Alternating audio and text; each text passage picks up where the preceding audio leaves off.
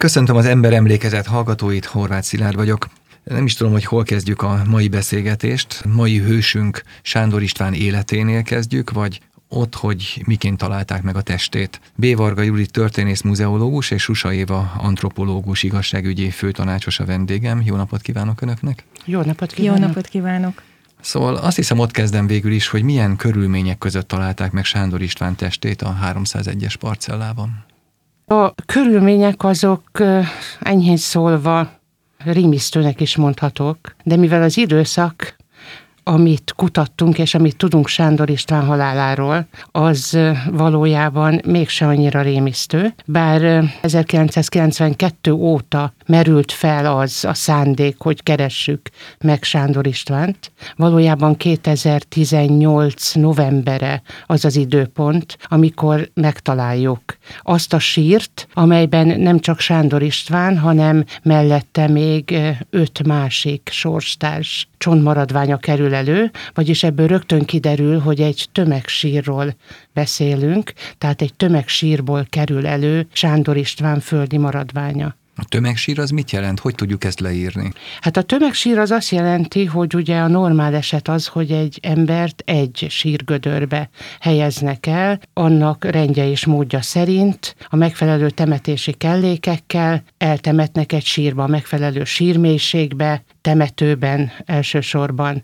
Ha ez nem így történik, akkor ugye egy más jellegű temetésről, vagy nem is temetésről, hanem szinte elföldelésről lehet csak beszélni, de hogyha több személy kerül egy sírba, ugye, mint 1, 2, 3, és most itt miről beszélünk, 6 személyről, akkor ott nyilvánvalóan nem egy normál temetési rendről van szó, hanem azt is mondhatnánk, hogy valami módon egymásra helyeznek tetemeket, mert gondoljuk el, hogy egy normál temetési mélység az 1,40-1,50-es sírmélység, amit ásnak manapság is a temetőben, hogyha koporsós eltemetésről van szó. Itt viszont 6 szemét kell egymás, hát azt is mondom, hegyén hátán elhelyezni ahhoz, hogy valahogy betemetésre, elföldelésre kerüljenek.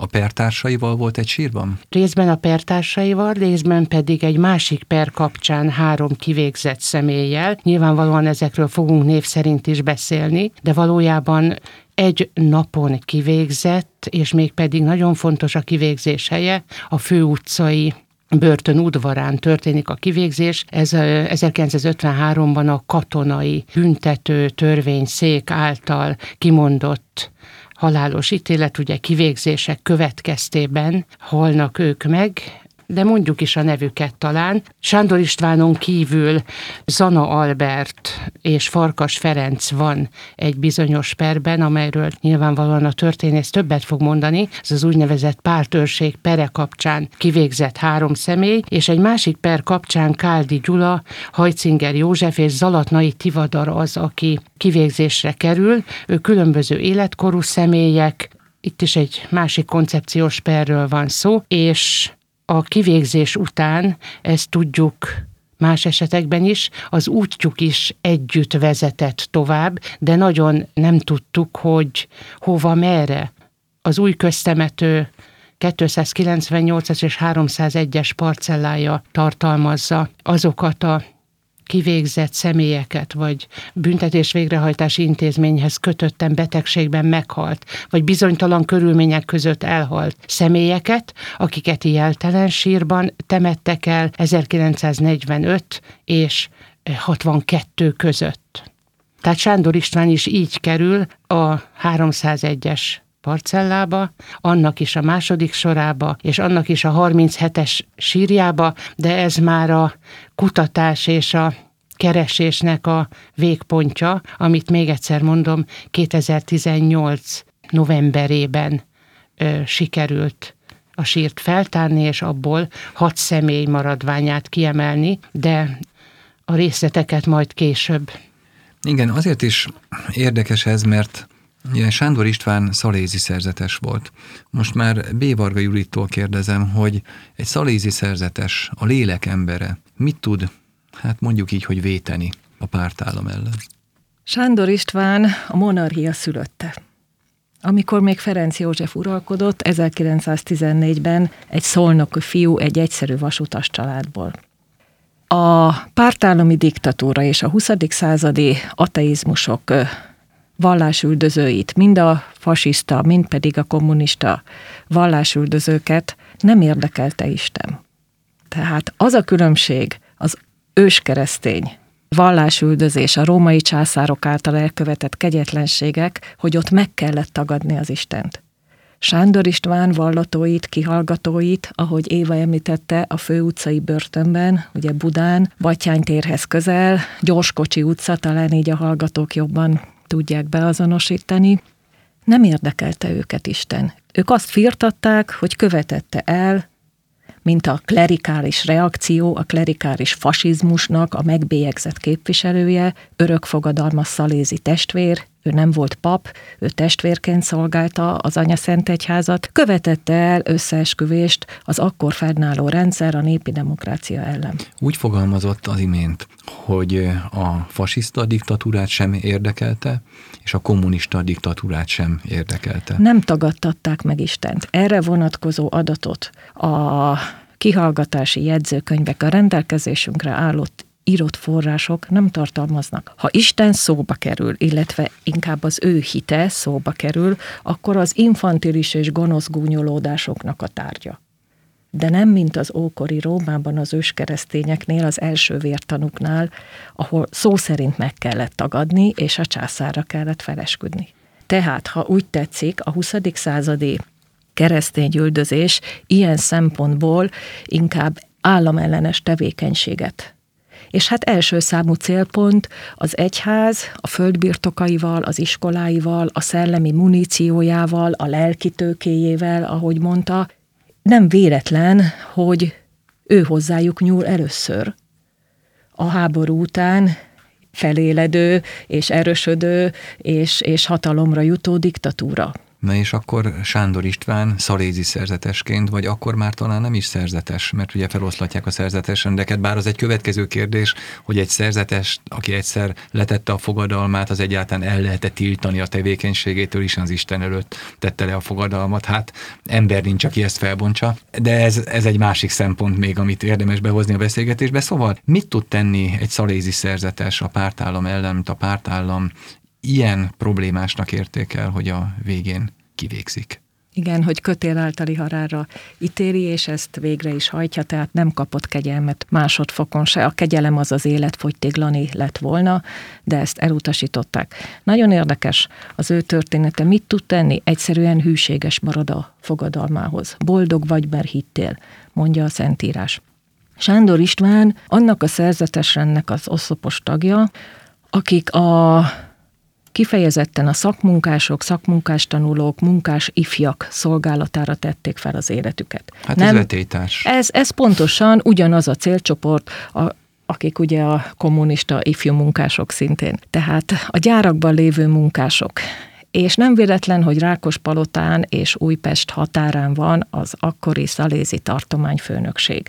Tehát ott van a szíve, a Magyar Szalézi Központ, ha úgy tetszik. Két nagy munkás kerülete, sőt, akkor még önálló városa, települése, hiszen még nem csatolta a Rákosi Nagy Budapesthez őket. Tehát ők a tungsram világába mozognak, mégpedig úgy, hogy ezeket a srácokat, hiszen akkor még a szaléziak csak tisztán fiúkkal foglalkoztak, most az újraindulás óta, a rendszerváltoztatás óta lányokkal, fiúkkal egyaránt foglalkoznak, tehát akkor csak fiúkkal foglalkoztak, és ezek a fiúk oda jártak. A szalézi lelkiség alapszabálya, Bosco Szent János egy torinói pap alapította, akit aztán XI. Pius szenté avat. A szalézi lelkiségnek az alapkarizmája a vidámság. És én ezen nagyon sokat gondolkodtam, hogy tud valaki vidám lenni egy olyan környezetben, amikor tudjuk nagyon jól, hogy az a bizonyos beismerő vallomás megléte, az milyen fizikai erőszak és milyen lelki-verbális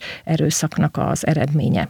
Hogy tud valaki úgy vidám lenni, amikor az elsőfokú tárgyalás után, ami éppen a születésnapján van, 38. születésnapján, október 26-27-28, akkor van az elsőfokú tárgyalás, akkor látja utoljára a szalézi társait, a szalézi rendtársait, ővele együtt az akkori szalézi tartományfőnököt, Ádám Lászlót is letartóztatják, egy szalézi kispapot, Dániel Tibort, a szalézi nyomda, vezetőjét, igazgatóját, Szitkei Károlyt. Azt kell tudni, és akkor érezzük a súlyát, hogy a Szent István kiadó után a két világháború között a Szalézia Dombozkó kiadója volt a második számú lelki irodalmat nyomtató központ, szintén ott Rákospalota és Újpest határán, a tartományfőnökségen, és azt kell még tudni, hogy Varga Aladár volt az 5. szalézi, akit szintén vele együtt. Na most azért nagyon különleges, mert ők csak a dolgukat tették. Tehát hogy keveredett bele? Csak a Szentatya,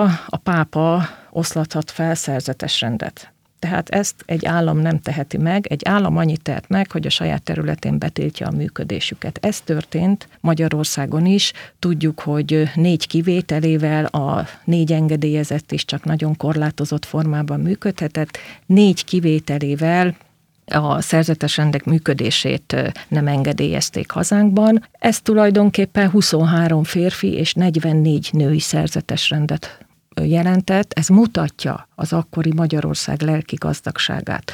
Ne felejtsük el, Mindszenty József letartóztatásának évében, 1948, az fekete éve az egyháznak. Akkor még zajlik a Mária év, amit pont a Biboros úr hirdetett meg Mindszenty József atya. 4,5 millió zarándok mozdul meg országszerte.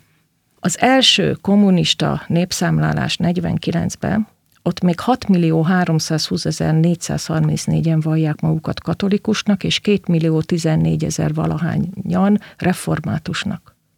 Tehát a lelkekbe nem megy a változás végbe, ellenben a kommunista propaganda mindent megtesz az akkor regnáló állam azért, hogy a lelkekből is száműzze Istent. Hogy tudja ezt megtenni? Amikor Sándor István már a börtönben van és letartóztatják, akkor valóban ő már egy betiltott szerzetes rendnek, a titokban illegál, ha úgy tetszik, illegálisan működő rendtagja. Nem hagyja abba azt a szolgálatot, amit megígért a rendfőnöknek. Tehát ő hűséges az örökfogadalmas esküjéhez. Magyarul ezekkel a munkás fiatalokkal, akik ott nőttek fel a szalézi oratóriumba, akik neki ministártak, akik a cserkész csapatának a tagjai voltak, akikkel kint volt a 38-as eukarisztikus kongresszuson, azok felnőttek, és 22-26 év közötti gyári munkás ifjak lettek, ki műszerész, volt köztük gépészmérnök, ki szabó lett, és hát ezeket a srácokat életkoruknál fogva 21-22 évesen behívják katonának.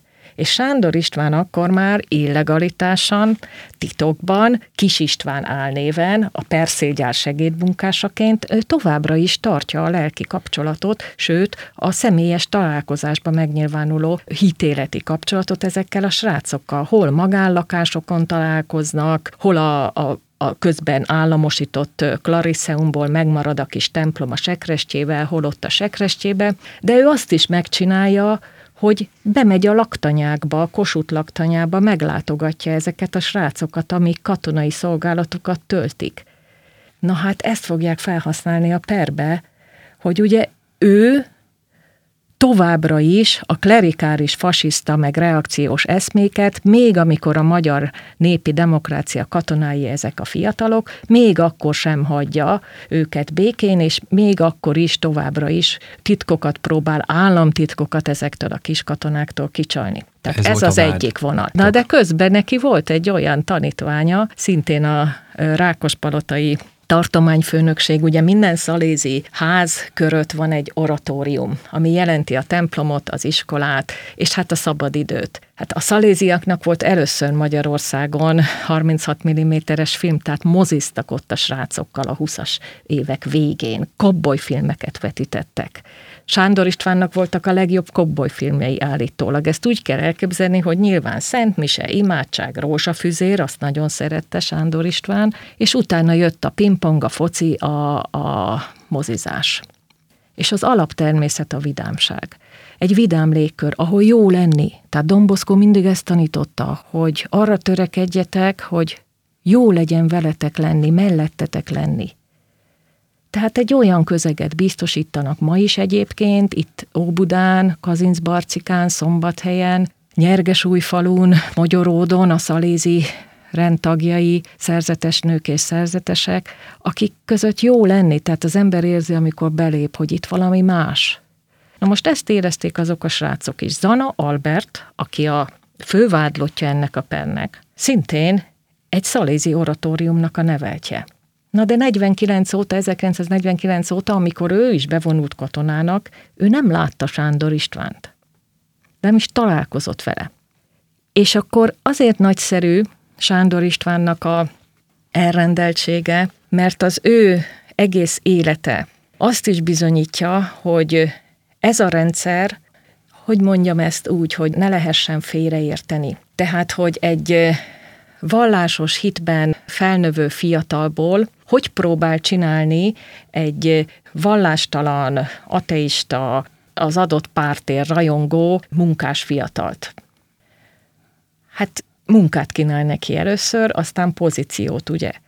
És Zana Albert az ÁVO időközben megalakult önálló államvédelmi hatósághoz kerül, és amikor letartóztatják, ő akkor már őrmester, és a kiképző hadnagyával, a Farkas Ferenccel, hát egymás között azért beszélgetnek, hogy ez a rendszer nem jó. Sőt, nem csak beszélgetnek, hanem Zana Albert röplapokat gyárt. A marxizmus realista címmel. Ilyen röplapokat gyárt. Vagy gerilla háború. Tehát ő valóban szervezkednek, ÁVON belül folyik egy nagyon komoly szervezkedés a rendszer ellen. Mivel ők, ugye ezért a közvéleménybe elterjedt, hogy pártőrség bele, bár ez az iratokban nincsen. Az iratokban van egy Mérgesek Fedő nevű dosszié, és Zana Albert és társai dosszié. Sándor István a Zana Albert és társai dossziénak a másodrendű, tehát az egyik fővádlottja Zana Alberten kívül. Na most magyarul az egyik üzenete Sándor István történetének, hogy bizony az ÁVON belül is voltak hívő fiatalok, az ÁVON belül lévő fiatalok is a böcsületüket, lelkiismeretüket megtartották, amikor látták, mert hogy a párt őrségét kellett a Rózsadomban, ugye az elállamosított villágba beköltöztek a szovjet főtisztek, illetve hát a magyar pártvezérek, és Sándor István és társai, és hát őket őrizték, oda voltak kirendelve szolgálatra, innen ered a pártőrség pere, és látták közvetlen közelről, hogy az urak dőzsölnek, és egyáltalán a gyár nem a tiéd, amit mondanak, hogy tiéd a gyár, magadnak építed, tehát látták a rendszernek az ellentmondásait, a hazugságait, és ne felejtsük el, hogy 52, amikor letartóztatják őket 52 nyarán, akkor a magyar társadalomban élesen él két dolog, hogy nem tart sokáig ez a rendszer, és hogy hamarosan kitör a harmadik világháború, és az amerikaiak segítenek, és például Zana Albertnek és az ávósoknak ők tömegesen le akartak szerelni, és átállni az amerikaiakhoz, ha ez bekövetkezik, ez a bizonyos nagy háború újra. Tehát nem gondolta senki, a szaléziaknál is írott, nem csak szóbeli emlékezet hagyományozódott ránk, hanem írott anyagaink vannak arról, hogy ők is meg voltak győződve arról, a tartományfőnök olyanokat ír a fiatalabb, még novicius, meg ifjabb rendtársainak, hogy nem fog ez sokáig tartani, menjetek ki addig külföldre, és hogy legyen majd, amikor újra helyreállhat a rend, legyen, aki tovább folytatja a magyar szalézi munkát. A történetnek a lényege az, hogy valóban volt Zana Albert ellen két megfigyelés is zajlott, egyik a Mérgesek Fedő nevű, mert hogy ő meg akart mérgezni szovjet főtiszteket, és ezért ilyen beszerzett ehhez mindenféle vegyi anyagokat, ezért a neve az ő ellen nyitott első dossziének a Mérgesek, aztán pedig a per kapcsán, amelybe a kapcsolatot megtalálták a szaléziakkal, nem volt nehéz. És hát ez azért történt, innentől jön a koncepció, mert azt egy hatalom se vallja be, hogy a saját első számú kiszolgálói, katonái, rendőrei szítanak lázadást és szervezkednek ellene, rá kellett fogni valakire. És a szaléziakra fogták rá úgy, hogy Zana Albertnek a nagyon kedves lelki atyja, ha így lehet mondani, Sándor István volt. Így jöttek a képbe a szaléziak, és ők lettek az első számú ellenség. Ugye hát ez a koncepció. Amikor, és most Susa Évát kérdezem újra, hogy amikor a sírt feltárták, akkor sikerült megállapítani a sírban fekvő mind a 6 személyről teljesen a személyazonosságot. Ezt meg tudták oldani? Hát nagy kihívás előtt voltak ugye a szakemberek, mert először is a sírt kellett megtalálni. minden egyes valódi személyazonosításnak egy alapfeltétele, hogy ugye olyan sírhelyen keressük az illető szemét, akit azonosítani akarunk, amire alapos gyanú van, hogy ott kell keresnünk. Tehát, hogy mondjam, ez csak egy mellék. Nyilvánvalóan, mint ahogy Petőfit nem lehet Barguzinba keresni. Ez egy nagyon fontos levéltári, temetői adat, belügyminisztériumi adat, anyakönyvi adat, kutatássor, hát ez egy óriási nagy komplex munka, ami nem csak ugye Sándor Istvánról szól, hanem az időszak halottjairól, mert azok adnak információt arra, hogy hol lesz az a sírhely, ahol eleve keresni kell azt a szemét vagy személyeket, akit utána azonosítani akarunk. Az azonosítás már egy következő lépés. Először a sírhely és az abból kiemelt csontmaradványok megtalálása a lényeg. Sándor Istvánék esetében egy nagyon fontos dolog világított rá arra, hogy ez a rengeteg adat, ami összejön az előbb említett kutatásokból, ad egy lehetőséget arra, hogy mi szakemberek pontosan tudjuk, hogy mondjuk adott napon ki, hol halt meg, hogyan halt meg, mert az elmúlt időszak, amit az előbb említettem, 45 és 62 között pontosan rögzíthető, hogy ha valaki kivégzettként hal meg, ha valaki betegségben hal meg, ha valaki már börtönviszonyok között betegségben, ha valakit a főutcában végeznek ki, ha valakit a Kozma utcai börtönben végeznek ki, hová vezet az útja, hová és milyen módon vezet az útja. Ezért egy óriási gondolkodás, ugyanakkor egy logikai lehetőség az, hogy egy olyan sírban keressük mi Sándor István és sorstársai csontmaradványát, földi maradványait, amelyre például nincs is bejegyzés. Vagyis ezeket az embereket be sem jegyezték a temető főkönyvébe, tehát van egy koncepció, lezajlik egy per, megtörténik egy kivégzés, nem egy, hanem ugye 2 per kapcsán 6 ember kivégzése, és utána gyakorlatilag azt is mondhatnám, hogy eltűnik a nevük, tehát nem jelenik meg a temető főkönyvébe, ráadásul a logikai gondolkodás egy olyan sírhelyhez vezet a szakemberek számára, ami a temetőben például üresnek jelzett sír. Hát egy üres sírt ugye miért és milyen alapon nyit meg egy szakember? Nyilvánvalóan, hogy valamiféle más adatok mutatnak erre. A levéltári kutatásokból egyértelműen kitűnt, hogy azon a bizonyos 1953. június 8-án 7 ember hal meg. Én rendelkezem egy olyan adatbázissal, amivel pontosan meg tudom mondani, hogy az említett időszakban kik, hol haltak meg, hogyan haltak meg, hova vezetett az útjuk. Tehát így tudtuk azt mondani, hogy volt egy személy, aki betegségben meghalt a Főutca 41-ben, ami büntetés végrehajtáshoz kötött kórházi intézmény volt akkoriban. Egy Tiplich János doktor, és őt eltemették a 301-es parcella második sorának 34-es sírjába. Be is írták a temető főkönyvébe. Ezt például a történészek is kikutathatták, ha találkoztak a temető főkönyvével, de az, hogy például 6 ember, az előbb említett 6 ember, az hova lett eltemetve, erre semmi további nyom nincs. Ugyanakkor mégiscsak van a gondolkodásnak, még egyszer mondom, ez az igazi igazságügyi szakmai kutakodásnak egy szála, ami tovább vezet, mert ugye a második sor tartalmazza ezeket a bizonyos júniusi haláleseteket. Na most Tiplich János halála bekövetkezik június 8-án, de csak 3 héttel később temetik el, és arra a sírra a temető főkönyvvel, említettem, ez a 34-es sír, rengeteg szemét jegyeznek be, ez más sírok esetében is előfordult itt az időszakban, de ugye még egyszer mondom, Sándor István és sorstársai neve sehol nem szerepel. Ugyanakkor a kutatásaink során rendelkezésre áll egy belügyminisztériumi jegyzőkönyvsor, ami 1964-es exhumálásokról szól, zárójelben ekkor pártállami, legfőbb ügyészségi határozatra 15 szociáldemokrata politikust kerestek, és meg is találtak, egy külön beszélgetés tárgya lenne, hogy honnan, meg miként, és tényleg igazak-e azok az azonosítási jegyzőkönyvek, amivel nekem kapcsolatban fenntartásaim vannak, és ezt könnyen mondom így 30 évi kutató munka után, de ez a bizonyos jegyzőkönyvsor a 2 2-es sor 37-es sírjára, ami ugye az előbb említettem üresnek jelzett, a mellette lévő is üresnek jelzett, a 37-es sírba annyit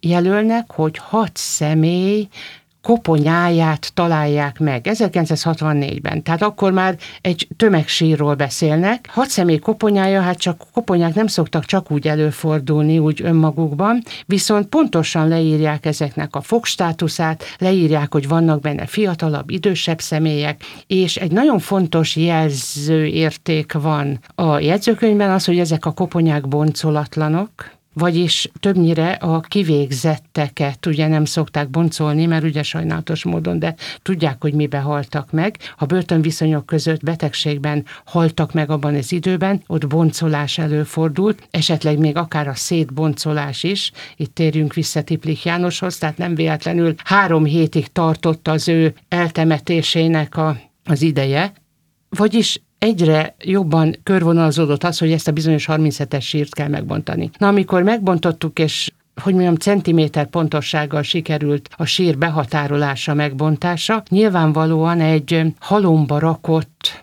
tehát nem anatómiai rendben eltemetett személyeket találtunk meg a sírban, most 2018-ban, hiszen ezt a sírt 64-ben megbontották, és hát nem annak rendje módja szerint temették vissza. Tehát megtaláltunk mi tömeges csontmaradványokat, amit már ott a helyszínen külön tudtunk választani 6 személy csontmaradványára. Tehát volt 6 koponya, 6 álkapocs és 6 személyhez tartozó többi csontmaradvány. Egy embernek 206 csontja van, tehát el lehet képzelni, hogy mennyi csontmaradvány került a felszínre, de már ott megállapítottuk, hogy jó helyen vagyunk, tehát megtaláltuk azt a bizonyos 37-es számú sírt. Megtaláltuk, és ez az időszaknak a megfelelő sírja volt, megtaláltuk azt a 6 koponyát, amiben feltételezhettük, hogy benne van Sándor István csontmaradványa is, a másik 5 személlyel együtt. Ezután következik ugye az igazságügyi antropológiának az úgynevezett fizikai antropológia része, amikor tovább kell vizsgálni, hogy milyen testmagasságú, milyen morfológiai, úgynevezett alaktani jellemzőket lehet mondani a koponyáról, milyen életkort lehet meghatározni, ugye nem nyilvánvalóan a helyszínen, hanem ezek már laboratóriumi vizsgálatok, és akkor azután külön lehetett választani egy igen fiatal személyt. Zana Albertről tudtuk, hogy 22 éves korában halt meg, volt róla ábrázolás is, tehát volt fénykép, ami alapján összefüggésbe tudtuk hozni a róla ismert morfológiai, úgynevezett alaktani jegyeket. Tehát, hogy néz ki az arca, milyen a homloka, milyen az orra, milyen az álla, milyen az állkapcsa. És volt 2 idősebb életkorhoz köthető koponyamaradvány. Ezeket mi számokkal jelöltük, de nem ez a lényeges. És a többi az pedig olyan 30 év körülinek bizonyult. Na most ez már mind belevágott abba az életkori variáció terjedelembe, amit mi tudtunk az elhalt személyekről. Ezután következett, hogy a 2 idősebbnek megállapított csontmaradványból mintát véve, itt koponyacsontokról van szó, DNS vizsgálat, mint ugye minden időszakban a leghathatósabb igazságügyi bizonyítási módszereket kell bevetni. Ez ugye 2018-ban rendelkezésre állt, tehát DNS kinyerésre került sor, de ugye jön az a kérdés, hogy mivel hasonlítjuk ezt össze?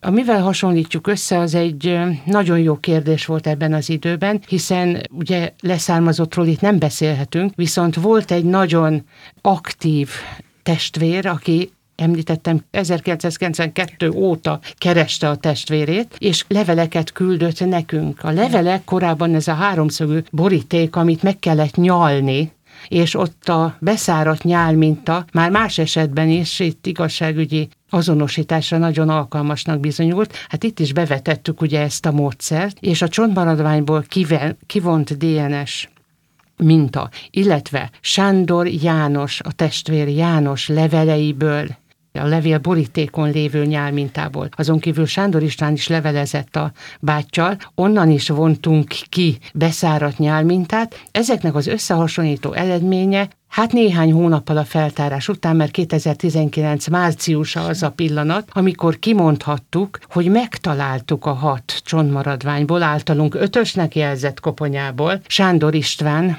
csontmaradványát, és akkor elkezdődött a többi csontmaradvány, elsősorban az úgynevezett hosszú csontok, tehát combcsont, lábszárcsont vizsgálata. Itt pedig viszont a gondolkodás a következő volt, hogy tudtuk, hogy ő egy alacsony személy volt, tehát a legalacsonyabbnak becsülhető hosszú csontokból is ugyanez a DNS mintavételés, azonosítási gondolkodás megtörtént, és így került sor arra, hogy a 6 csontmaradvány közül ki tudtuk emelni, ugye Sándor István koponyacsontját, állkapcsát, itt fogból történt az azonosítás, néhány hosszú csontját, és akkor ezek után kérte a szalézi rend még, hogy ha még több csontmaradványt lehetne azonosítani, így került sor felkarcsont azonosításra még, és ezek az azonosított csontmaradványok, ezek ugye erekének minősülnek. Tehát itt egyértelmű DNS szinten az azonosítás, amikor a szakma szabályai szerint használjuk mi ezt a kifejezést, hogy biztonsága határos valószínűséggel volt állítható, hogy mely csontmaradványok tartoznak Sándor Istvánhoz. Ezek ugye kiemelésre kerültek, és a rend kérésére, ugye a rend rendelkezésére állnak. Elindult az a bizonyos erekévé nyilvánítás, és majd azt gondolom, hogy annak rendje módja szerint a rend rendelkezik tovább az erekjékkel. Na most mi történik ugye a többi személlyel? A többi személyről Zana Albertet azt már az első pillanatban gondoltuk, hiszen a legfiatalabb személy, és volt ábrázolás. Volt Zalatnai Tivadarról egy ábrázolásunk, és őt is egy bizonyos maradványhoz kötöttük, de azóta kutakodtunk tovább, és előkerült, épp most mutattam a Juditnak, hogy megvan Káldi Gyuláról is a fotó, és egyértelműen köthető melyik csontmaradványhoz. Vagyis én azt gondolom, hogy Sándor István, hogy előkerült, hogy azonosított csontmaradványai erekének minősülnek, és majd elhelyeződnek ott, ahol a rend akarja. De Sándor István még másik 5 személyt is előhozott, mert az ő azonosítása az egyértelműen igazolja a vele együtt azonos napon kivégzett, illetve egy sírba eltemetett személyekét. Na most mi történt ugye azokkal a csontmaradványokkal, ami ugye nem DNS szintű azonosítással azonosult, hanem azok visszatemetődtek arra a sírhelyre, ahol ugye őket eltemették, tehát a 6 személy csontmaradványa az nem DNS szinten azonosított Sándor István maradványok, valamint az 5 személy csontmaradványa megfelelő jelzésekkel visszatemetésre került a 301-es parcella 2-es sorának 37-es sírjába. Most ott megjelenik egy kőlap, ami jelzi az ő sírhelyüket, azon kívül a Nemzeti Örökségintézet az ott egy emlék helyett egy ledöntött keresztet hozott létre, ami Sándor István emlékére, és hát én azt gondolom, hogy sorstársainak emlékére áll most ott az új köztemető 301-es parcellájának falhoz vezető útján, abban a bizonyos látogatóközpontban vagy gyászparkban, ami látogatható. Susa Éva elmondta itt, hogy Sándor István testvére 1992 óta sok mindent megtett azért, hogy a testvérét azonosítsák, ugye Sándor Jánosról van szó, ő megérte ezt az időszakot, 2018-at? Nem sajnos, meg. A boldoggalvatást sem érte meg 2013-ban volt meg, igen. Igen, 2013. Október 19-én volt a boldoggalvatás, és talán lényeges és érdekes felmerülhet kérdés, ha az ereklyéje, az igazi erekje, a csont, az ő testének a maradványai csak 2018-ban vannak meg, akkor végül is mit tekintettünk a boldoggalvatáskor erekjének, és hát pont a bizonyos levelek, amiket ő írt a drága jó szüleihez, testvéreihez, tehát a kézírása volt, akkor kitéve a Szent István bazilikába, nagyba kiállítva, az volt akkor az ő erekjéje, de milyen jó, hogy most már van. Igen, Judit, még néhány szót beszéljünk arról, hogy itt eljutottunk addig az imént, hogy a koncepciót hogy állították össze, tehát hogy kellett találni egy olyan papot, aki egyébként a pártállam szerint illegálisan, ugye az ő szempontjából természetesen nem illegálisan dolgozott, szerzetesként működött és gondozta a lelkeket, amire örök fogadalmat tett. A per során mit tudunk mondani, hogy a koncepciót így összekötötték, és tulajdonképpen tekintet nélkül mindenféle tényre mindenkiből kiverték a vallomást, és eljutottak az ítéletig, vagy azért másképp működött a dolog? Nem egészen így. Tudjuk Mindszenty József atyáról, hogy ő volt az első a kihallgatottak közül, aki odaírta a kikényszerített vallomása után azokat a bizonyos CF betűket, ugye ez a coactus feci, hogy kényszer hatására. Hát jó pár nap eltelt, amire erre rájött az államvédelem, hogy ez mit is jelent. És ugyanezt csinálta a szalézi tartományfőnök, Ádám László is odaírta a vallomása után ezeket a CF betűket, de hát ugye akkor már tudták, hogy ez mit jelent. Sándor István nem volt tisztában, hiszen, ahogy mondtam, nem látta Zana Albertet 1949 óta, amióta ő bevonult katonának, aztán az államvédelemhez került. Ő azt hitte, hiszen azt tudta, hogy figyelik, tehát őt 51 tavasza óta figyelték, tudták, hogy találkozik, illegálisan szerzetesi tevékenységet folytat, találkozik a gyári munkás fiatalokkal. Ő végig ebben a hitben volt, hogy ez az ő nagy hibája, hogy 12 fiúról van szó, és hogy mitől boldog ő, miért az élete, miért mondjuk azt, hogy szentség, miért nézünk fel rá. Megtehette volna, hogy elmegy. A szalézi tartományfőnök az ő nevére is kiállítatta a hamis útlevelet, de ő úgy döntött, ő akkor azt kérdezte, hogy de mi lesz a fiúkkal, akik számítanak rá.